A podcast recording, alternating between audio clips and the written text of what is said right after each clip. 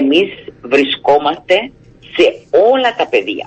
Ναι. Και στα νοσοκομεία πάμε και στις πρώτες βοήθειες πάμε και τον κόσμο τον βοηθούμε.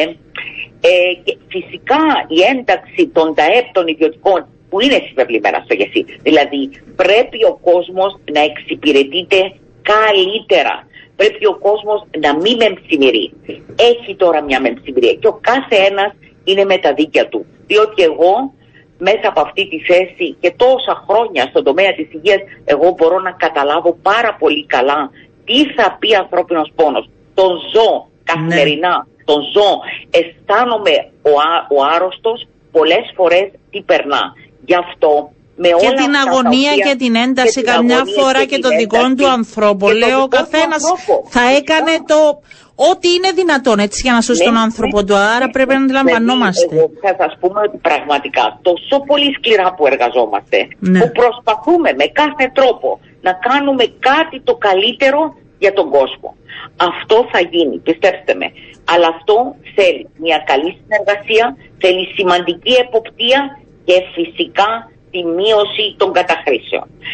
Εμείς όσοι... Επειδή το είπατε δεύτερη φορά, πού ναι. γίνονται για σας που γνωρίζετε καλύτερα το σύστημα οι περισσότερες καταχρήσεις? Γίνονται, το, οι, οι, οι διάφορες καταχρήσεις γίνονται ότι πάνε παραδείγματος χάρη σε ένα γιατρό. Ναι. Μετά, ο κοινός τον, τον παραπέμπει κάπου αλλού. Μπορεί να μην χρειάζεται αυτή η παραπομπή. Ή πάει και μετά λέει, ξέρεις, έκανα και αυτό, έκανα και εκείνο. Το έκανε, χρειαζόταν να το κάνει. Ή παραδείγματος χάρη τώρα, αυξήθηκαν πάρα πολύ οι αγγειογραφίες. Ναι. Ενώ παλαιότερα, σας δίνω ένα μικρό παράδειγμα, ναι. παλαιότερα δεν γινόντουσαν τόσες πολλές. Αλλά για να κάνεις εσύ σήμερα μια αγγειογραφία, θα πάει να πει ότι έχεις κάνει ένα τεστ κοπόσεως το οποίο είναι θετικό, θα πρέπει να έχεις κάνει ένα ultrasound το οποίο κάτι έδειξε.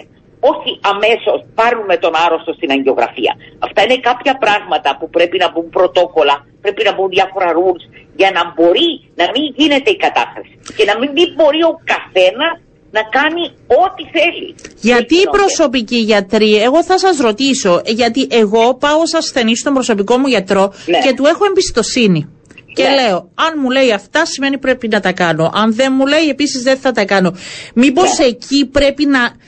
Δεν ξέρω, να διαφοροποιηθεί, να εκπαιδευτεί περισσότερο ο προσωπικός γιατρός, να συζητήσετε ναι, μαζί τους, γιατί εκείνη νομίζω είναι η αλυσίδα, ναι, έτσι. Η υλοποίηση αυτού του ενός ολοκληρωμένου προγράμματος ενημέρωσης, γι' αυτό σας είχα πει εγώ, ενημέρωσης των δικαιούχων για ορθή χρήση του συστήματος και μέσα από αυτό θα γίνει και η μείωση των καταχρήσεων. Ναι. Το κάθε ένα είναι αλληλένδετο. Εμείς όμως ως Υπουργείο θα διασφαλίσουμε αυτό με κάθε τρόπο. Αυτήν την ύπαρξη του συστήματος. Το ΓΕΣΥ ήρθε και θα μείνει, αλλά και ανήκει στους πολίτες, στους παρόχους, στους δικαιούχους του. Εγώ λοιπόν ε, από αυτή τη θέση της Γενικής Διευθύντριας απευθύνω μία ανέκκληση. Όπως αυτός ο κόσμος προστατεύσει αυτή τη μεγαλύτερη μεταρρύθμιση σε αυτόν τον τόπο από το χίλια εννιακόσια εξήντα, να την προστατεύσει για το καλό του εαυτού μας, των γύρω μας, των πάντων. Με ένα σωστό σχέδιο υγείας, ο κόσμος θα παίρνει τη σωστή περίθαλψη.